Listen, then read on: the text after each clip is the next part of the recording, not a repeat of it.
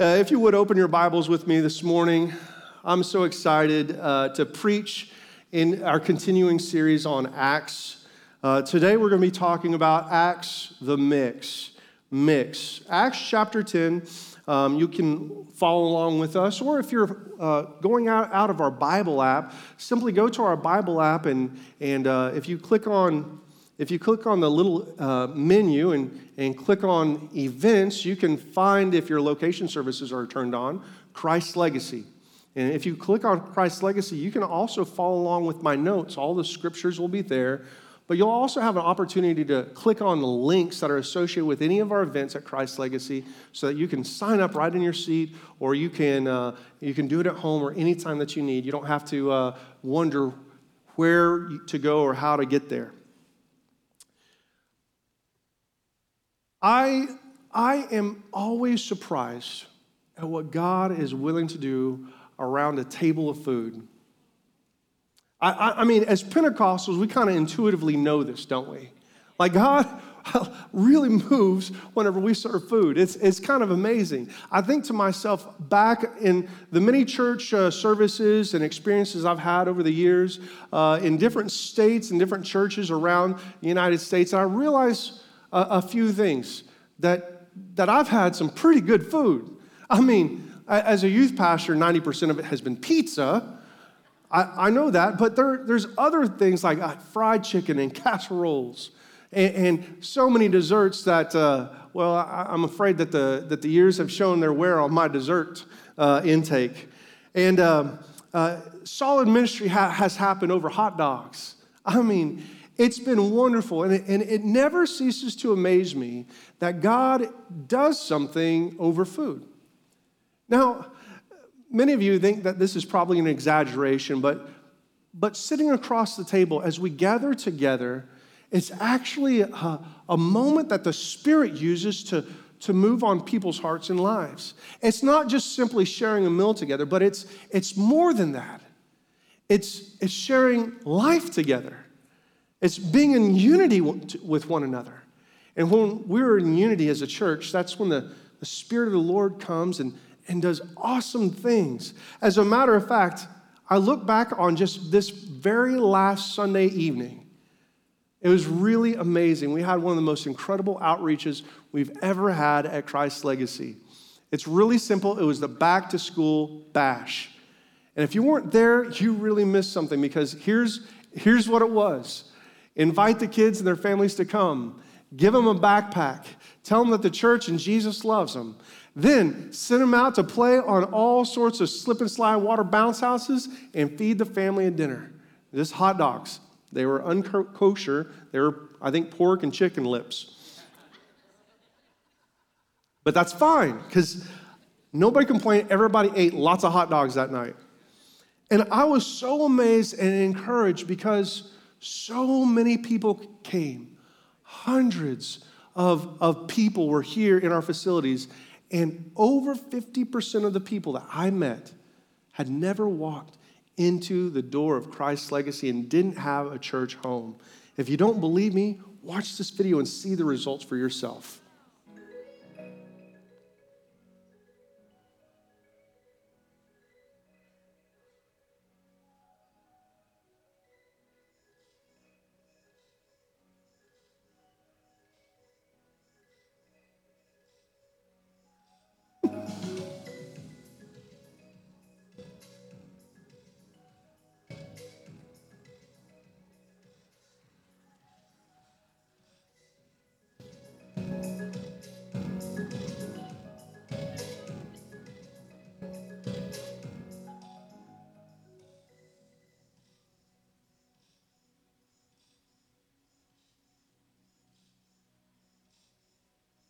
Praise God.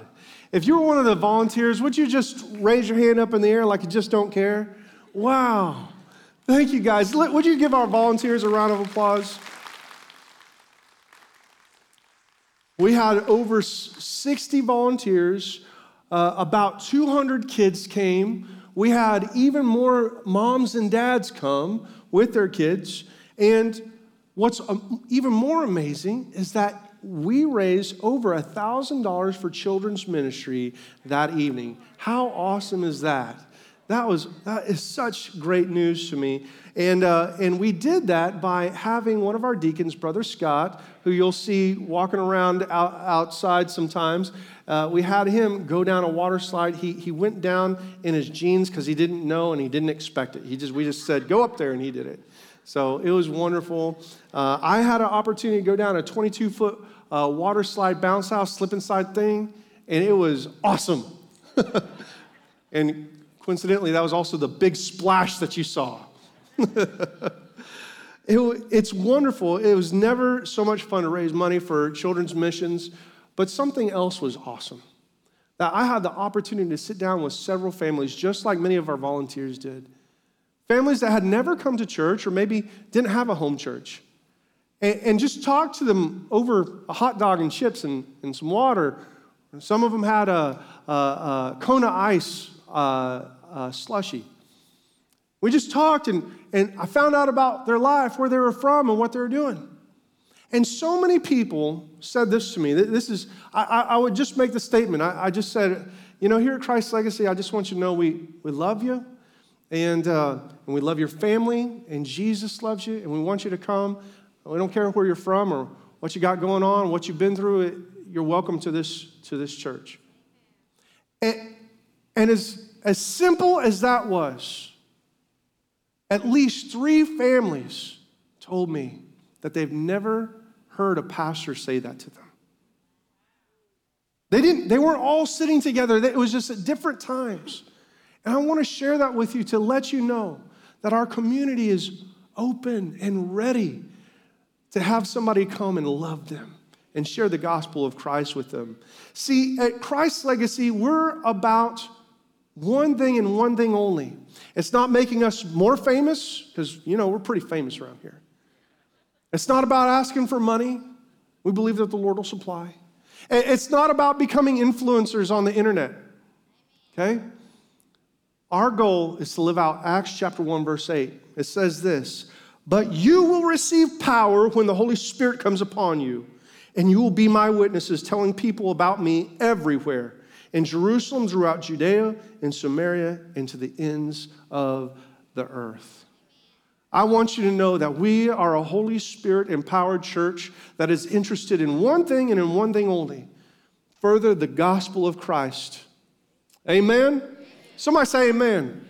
Amen. Amen. See, that's really, that's it. That's the big idea. That's everything that we've got going on here. That's the motivation and that's the direction of our church. Because we love Christ and we're forgiven of our sins, and we're d- redeemed by the blood of the Lamb, and then we've set our course to be obedient to Him, and out of love and compassion to our Lord and Savior, we share the same good news that saved us. That's it. It's not complicated.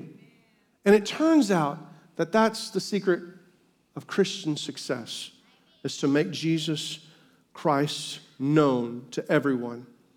See, that's the plan all along. It's not new. It's, it's not a new age idea. It's not it's not because we're following a big mega church and, and their programs or their schedules. It's because it's the way that God had intended us from the very beginning. And on this side of Calvary, it's pretty easy to see. It's pretty easy to understand and determine. We know that God has, has called us through John chapter three sixteen, that God so loved the world, the world, right? That He gave His only begotten Son.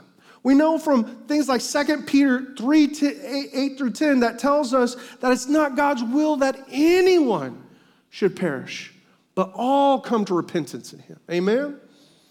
And the, you guys know my Greek is, is pretty rock solid whenever I get to the, these words like no one and anyone and all. Because as it turns out, what they mean in Greek is, is no one, anyone, and all.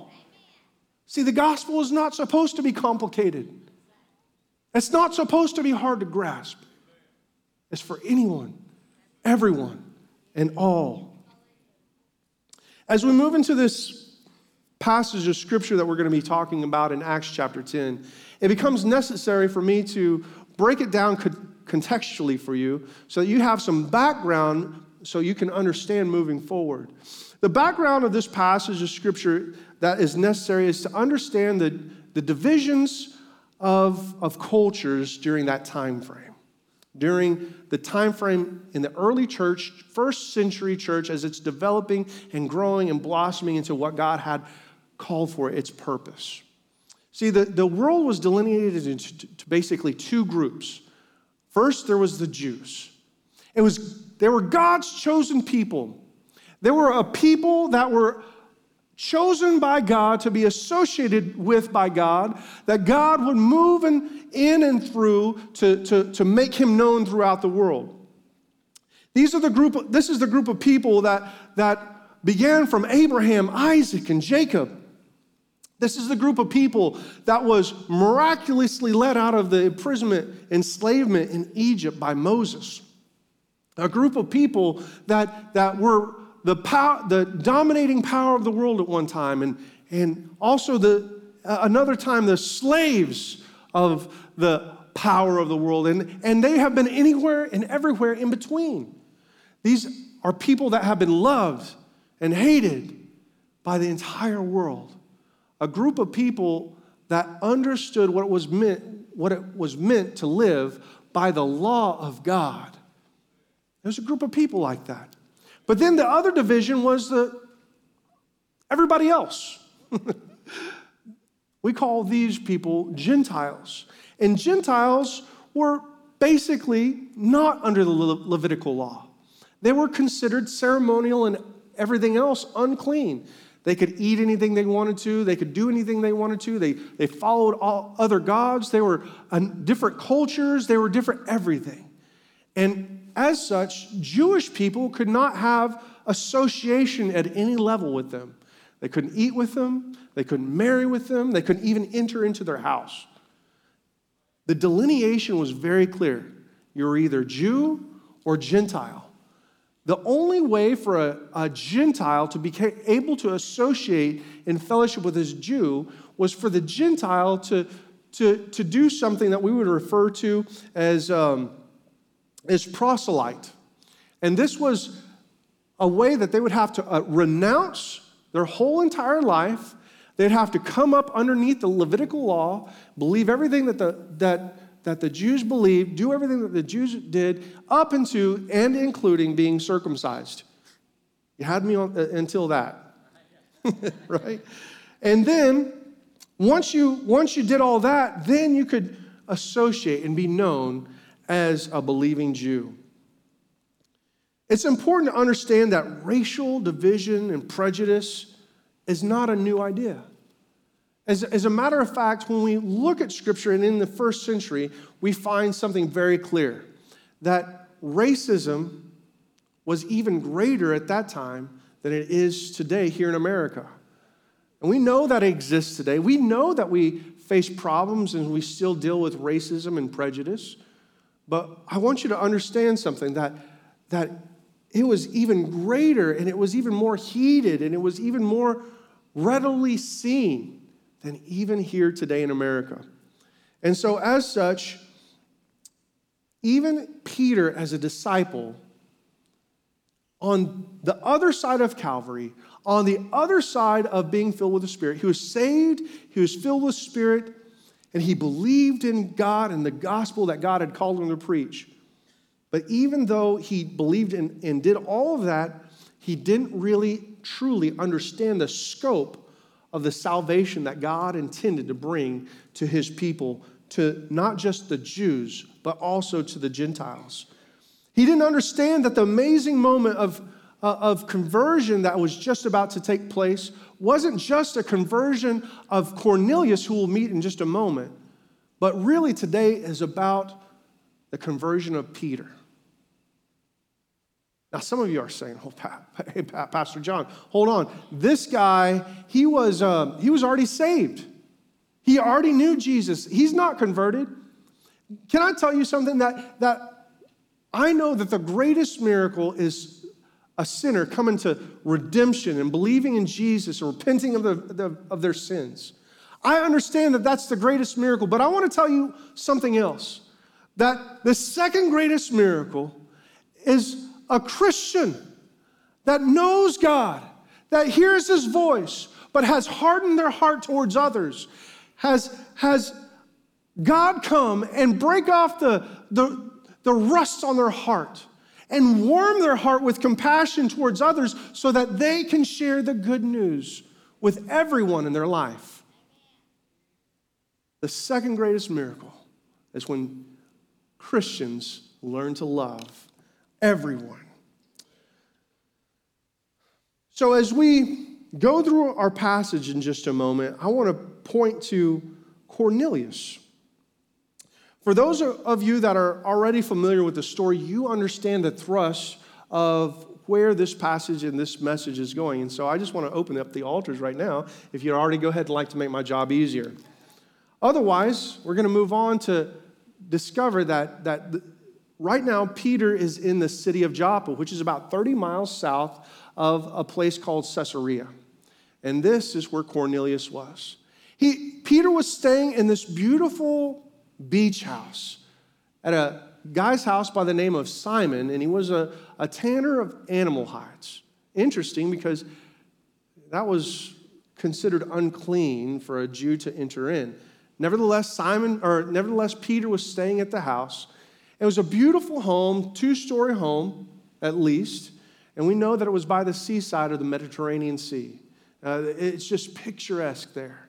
And, and here's where we begin our text in Acts chapter ten, starting in verse one. In Caesarea, there lived a Roman army officer named Cornelius, who was captain of the Italian regiment. He was a devout, God-fearing man, as was everyone in his house at household. He gave generously to the poor and prayed regularly to God. One afternoon, about three o'clock, he had a vision in which he saw an angel of God coming towards him. "Cornelius," the angel said. Cornelius stared at him in terror. "What is it, sir?" he asked the angel. And the angel replied, "Your prayers and gifts to the poor have been received by God as an offering. Now send some men to Joppa and summon a man named Simon Peter. He stayed with Simon, a tanner who lived near the seashore." As soon as the angel was gone, Cornelius called two of his household servants and devout soldier, one of his personal attendants. He told them what had happened and sent them off to Joppa. Now, I want to stop right here and kind of review this moment of the vision that Cornelius, the, the Roman the Roman captain experienced. See, Cornelius was a very pious man that, that uh, performed two out of three acts of piety to the Jews. So that means that he probably wasn't a proselyte, but instead he was just a devout person. He wasn't a Christian. He was a devout person that worshiped a monotheistic God, and we know that he worshiped God, God the Father, the one that we worship. And he worshiped and he He gave to the poor generously, and he prayed devoutly. I think it's important here to understand this, that he led not only himself, but his entire family to worship and to be devout to the Lord. I want to sit here for just a second, and I want to remind you men in this room that God has called you to a place of spiritual authority in your house. And whenever you devote yourself, yourself, to worshiping God, to praying, to living out your faith, then your family naturally follows you. You want to see a change in this nation, in this community, in our church? It takes the men to take their position in the family, to pray and to live out their faith. Amen? Amen. Come on, somebody say amen? Amen. Amen. So I want to draw your attention now to the fact that Cornelius encountered the angel while he was praying. He made himself available to receive a vision from God. God didn't interrupt his time. Cornelius gave God his time. He was devout and he gave God time. And sometimes I think that we have this idea that prayer is simply taking our needs unto the Lord. And yes, while that's a part of our prayer life and our prayer time, and we should take our needs to the Lord, we need to understand that prayer is also a time where we allow God to speak back into our life. Will we come to God with an expectation that prayer isn't only talking to God, but prayer is a time where communication happens, where God speaks back to us. And when we come to him and we expect it to him, he might just well speak back to us if we allow him.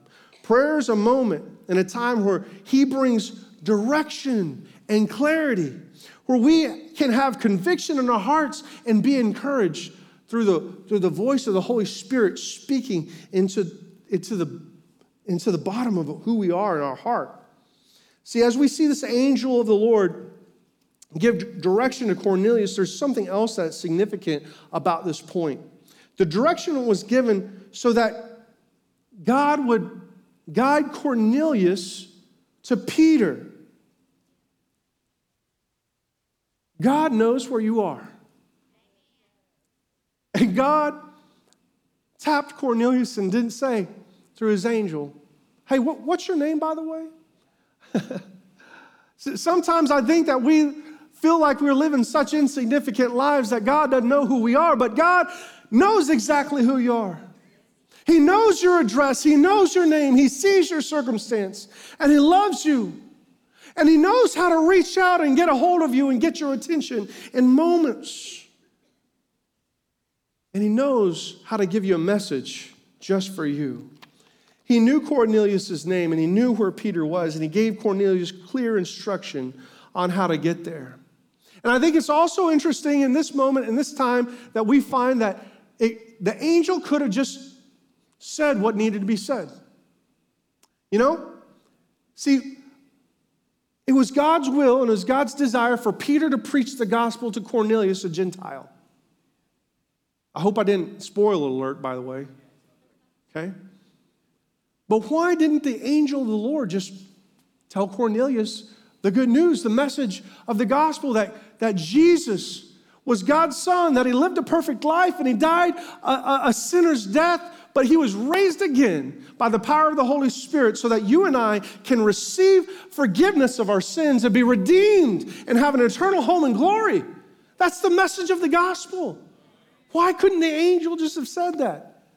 Man, that would have been a lot more simple than pulling a guy thirty miles up north.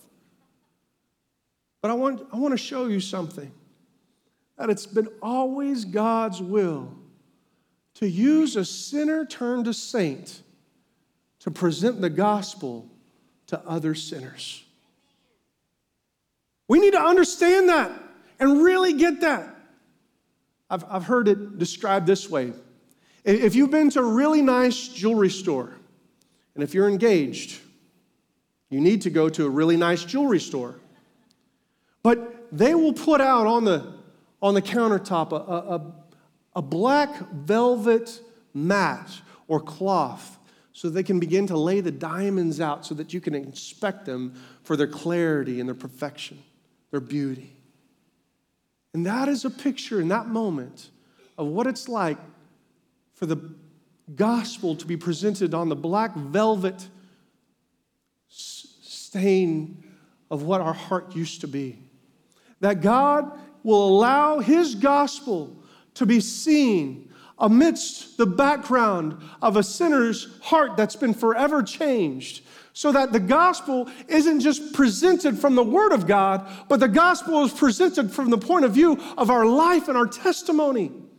That you are a representation, a walking, talking show of the gospel to the people in your heart, in your, in your life, and in your home, and your community, and your job, and in your, on your team. That you can present the gospel, and the gospel will shine brightly against our hearts and our lives. See, the church is, is God's mysterious plan for sinners turned saints to show the gospel through demonstrating the change that we have made in our lives. Yes, you should still study the word, and you should still know the word, but we should expect to share our testimony with the people that we encounter. So now that we've talked about Cornelius, I want to divert our attention to Peter. Peter, while Cornelius was being prepared, Peter was also being prepared for Cornelius. Let's turn to Acts chapter ten, starting in verse nine, as we find what was going on in Peter's life. The next day, as Cornelius' messages, messengers were nearing the town, Peter went up to on a flat roof to pray. It was about noon, and he was hungry. But while a meal was being prepared, he fell into a trance. He saw the sky open, and something like a large sheet was let down by four corners. In the sheet were all sorts of animals, reptiles, and birds. Then a voice came to him, "Get up, Peter, kill and eat them." "No, Lord," Peter declared, "I have never eaten anything that our Jewish laws have declared impure or unclean." But the voice spoke again, "Do not call something unclean if God has made it clean." Somebody say amen. Amen. The same vision was repeated three times. I want to stop right there and mention something. If God has to tell you three times, you better listen. Back to our text. Then the sheet was suddenly pulled up out of heaven, back to heaven. Peter was very perplexed.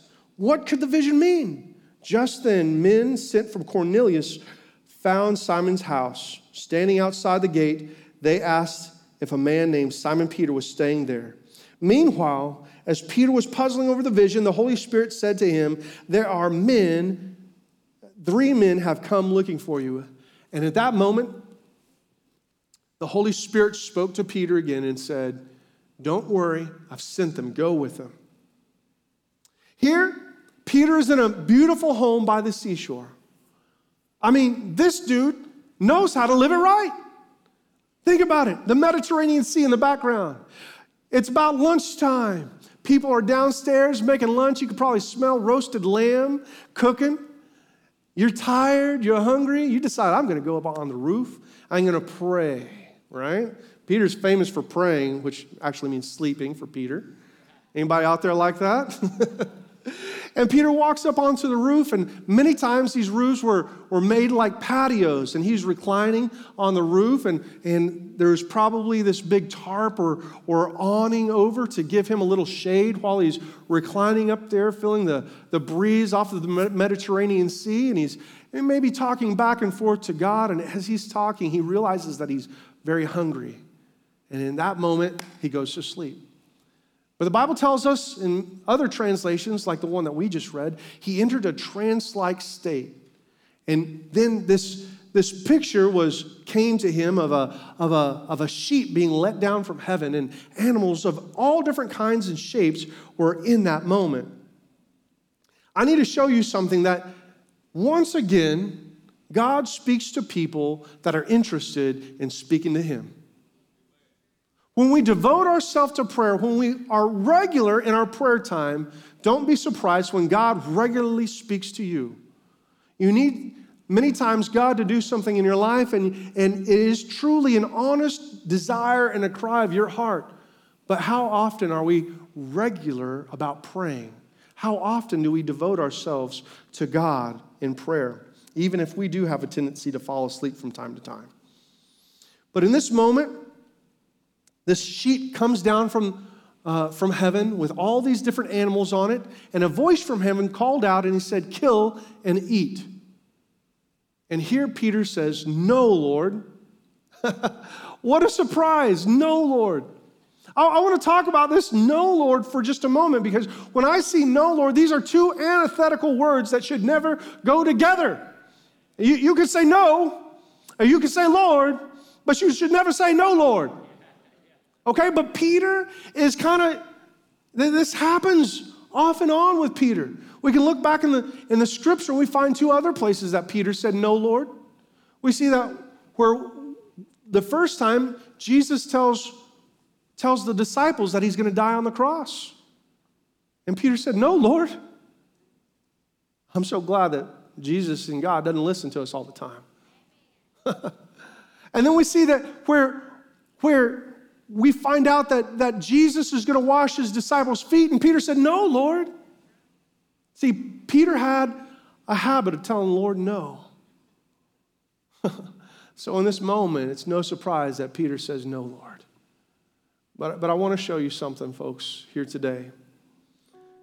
I want to ask you if any of us have ever said no to the Lord.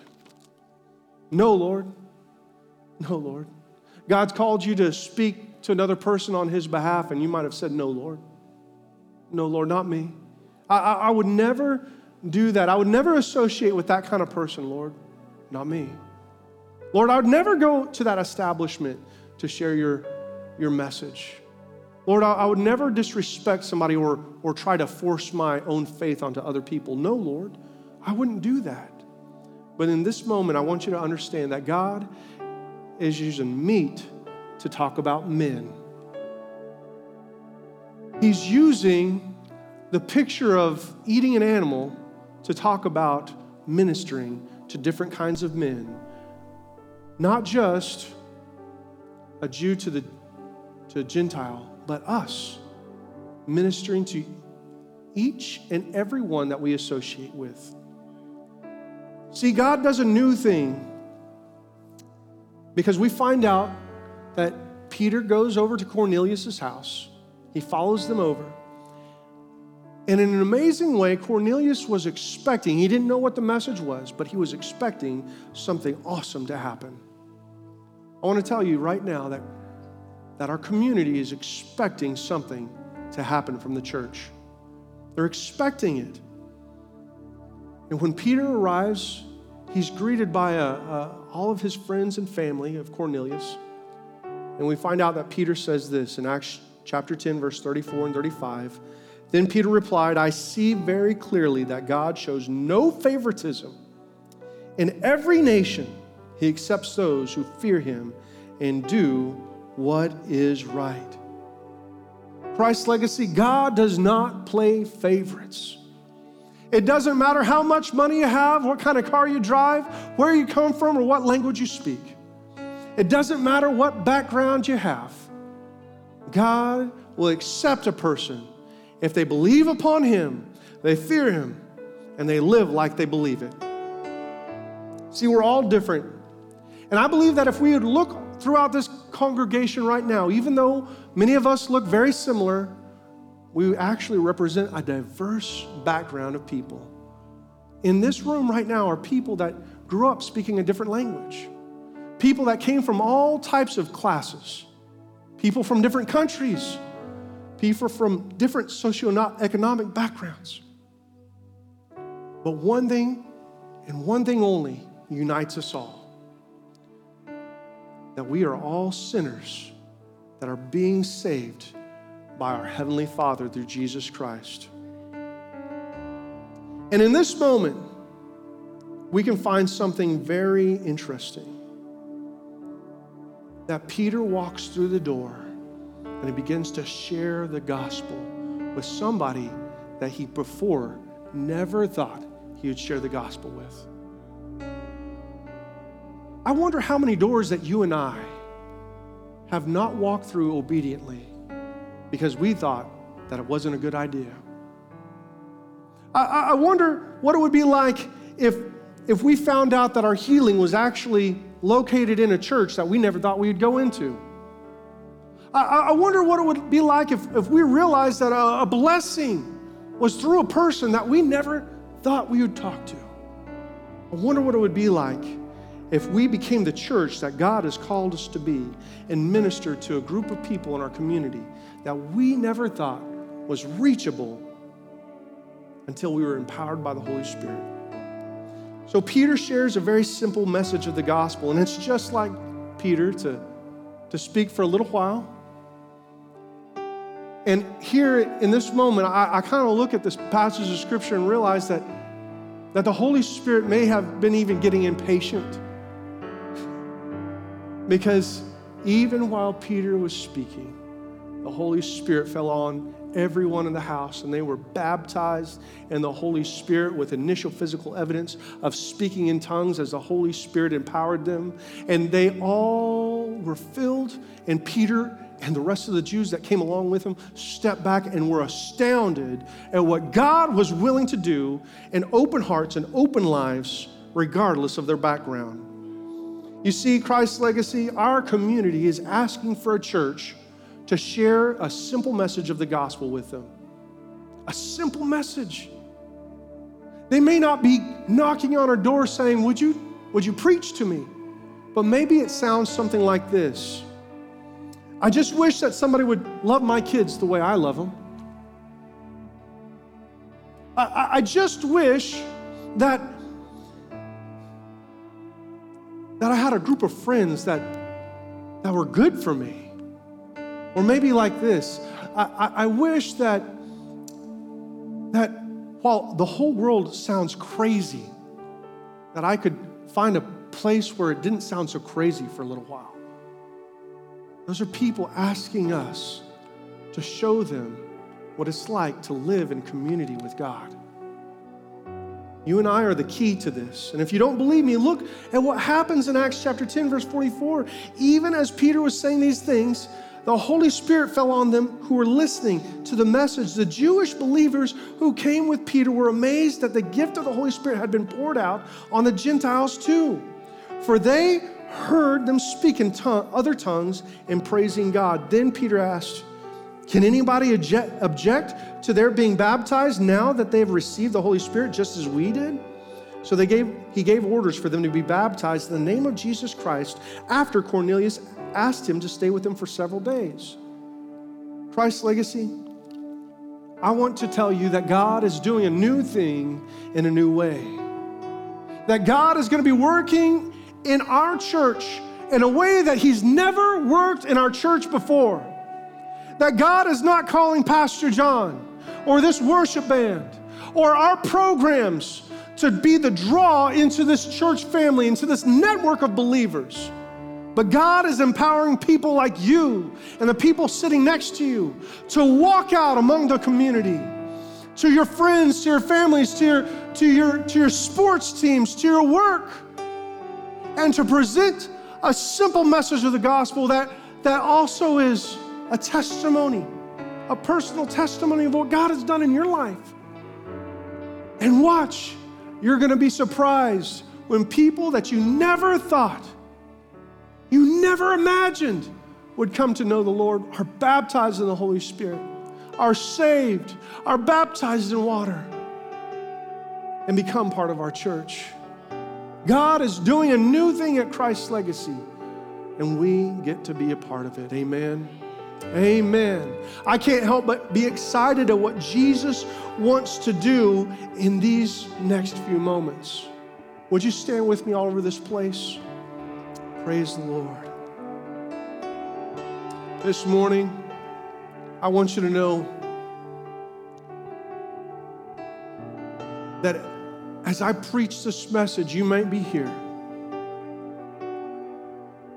And you might realize that the Savior that I'm talking about, the Savior that, that aligned Cornelius and aligned Peter and that brought them together and opened the door for the very first time for Gentiles to have an opportunity to repent and come, be, be right to God.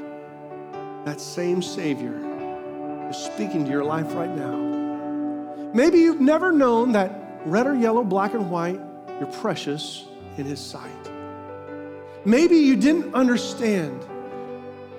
But maybe, just maybe, you have been believing a lie that the enemy has been telling you. That you're not worth it. That you don't deserve it. That you shouldn't even be sitting in a church right now. But right now, it's a little bit scary to you because in this moment, you feel the Holy Spirit speaking. And it's cut through this black velvet of your heart. An array of hope for the very first time is there in your heart and your life. God's word and the salvation, being right with God, is for you. You don't have to lose that hope. You can hold on to it right now, here in this place. Would you bow your head and close your eyes with me all over this place? This is a moment of privacy, so please no looking around. No talking to your neighbor. I simply want to pray over you and ask you a simple question. Heavenly Father, Lord, you're here in this place, Lord. We know, God, that you're here.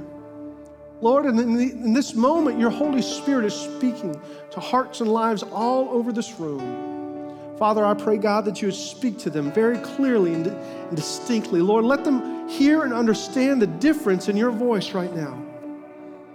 And I pray, God, that you would draw people to come to a saving knowledge of you. With your head still bowed and eyes still closed, I simply want to ask you a question. You're here this morning and you'd like to commit your heart and your life to Jesus. If that's you, would you simply lift up your hand. I won't call you out. I won't embarrass you. I just want to recognize you right now that I'm praying with you. If you're here and you want to give your heart and life to Jesus, thank you. Yes, sir, I see you in the back. Someone else, you're here this morning and you want to give your heart and your life over to Jesus. I want to call, I want to call you before the Master right now. Oh, Lord, we thank you, Lord, for the hand that was lifted. And I pray, Lord, that you would minister to them, Lord. Lord, that you would perform the great exchange, Lord, taking their sin and their shame away, Lord, as they believe on you and your word. And Lord, that you would exchange it, Lord, with your salvation, your hope, and your joy, and your peace that passes all understanding. Lord, that you would do a, the mysterious miracle of salvation in their hearts and their lives right now, regenerating them, making them new creation.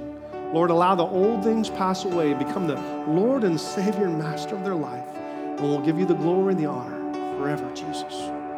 Would you just give the Lord a hand clap of praise for what he's done for this one person? Lord, we thank you, Jesus.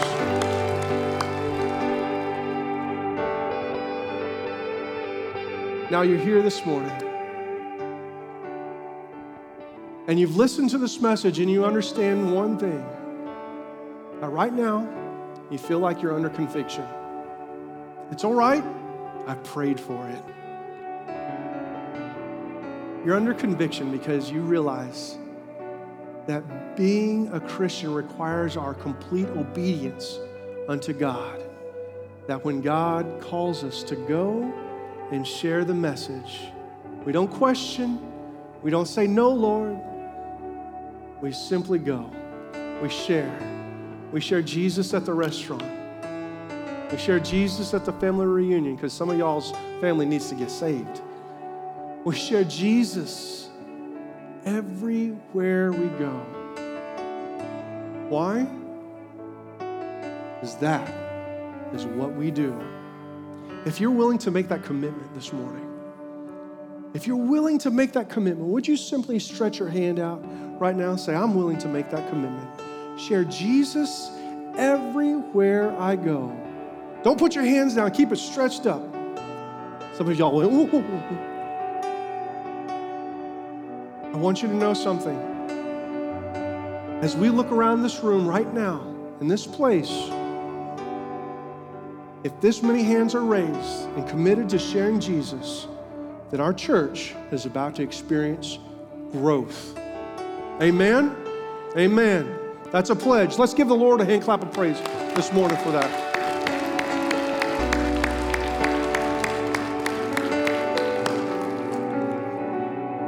And as we experience growth, I want you to know that we're not just about to experience growth, but we already are experiencing growth. Because just a few weeks ago, we had a membership class, and we had fourteen new members.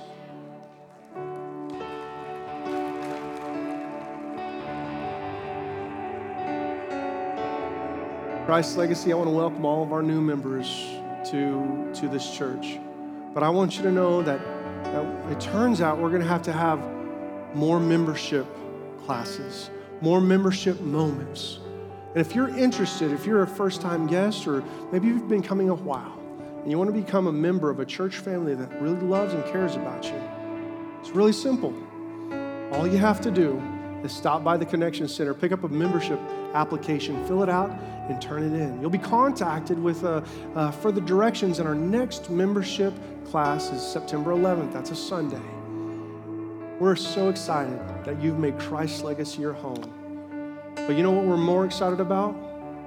Taking the gospel from our home to this world. Amen? Let's pray together. Heavenly Father, I thank you, Lord, for this beautiful opportunity that we have, that we celebrate, Lord, a life, Lord, that has been redeemed, and an entire congregation committed to furthering your gospel. Lord, in these next few days, I ask, God, that you would make us bold, make us determined, give us the words to say and the, the, the confidence and the courage to speak your name boldly to our community, to our families, to our friends, so that we could see some come to saving knowledge of who you are. Lord, let us grow as a church. And Lord, let us be stretched as individuals. Now, Lord, bless us and empower us. In Jesus' name we pray all these things. Amen and amen.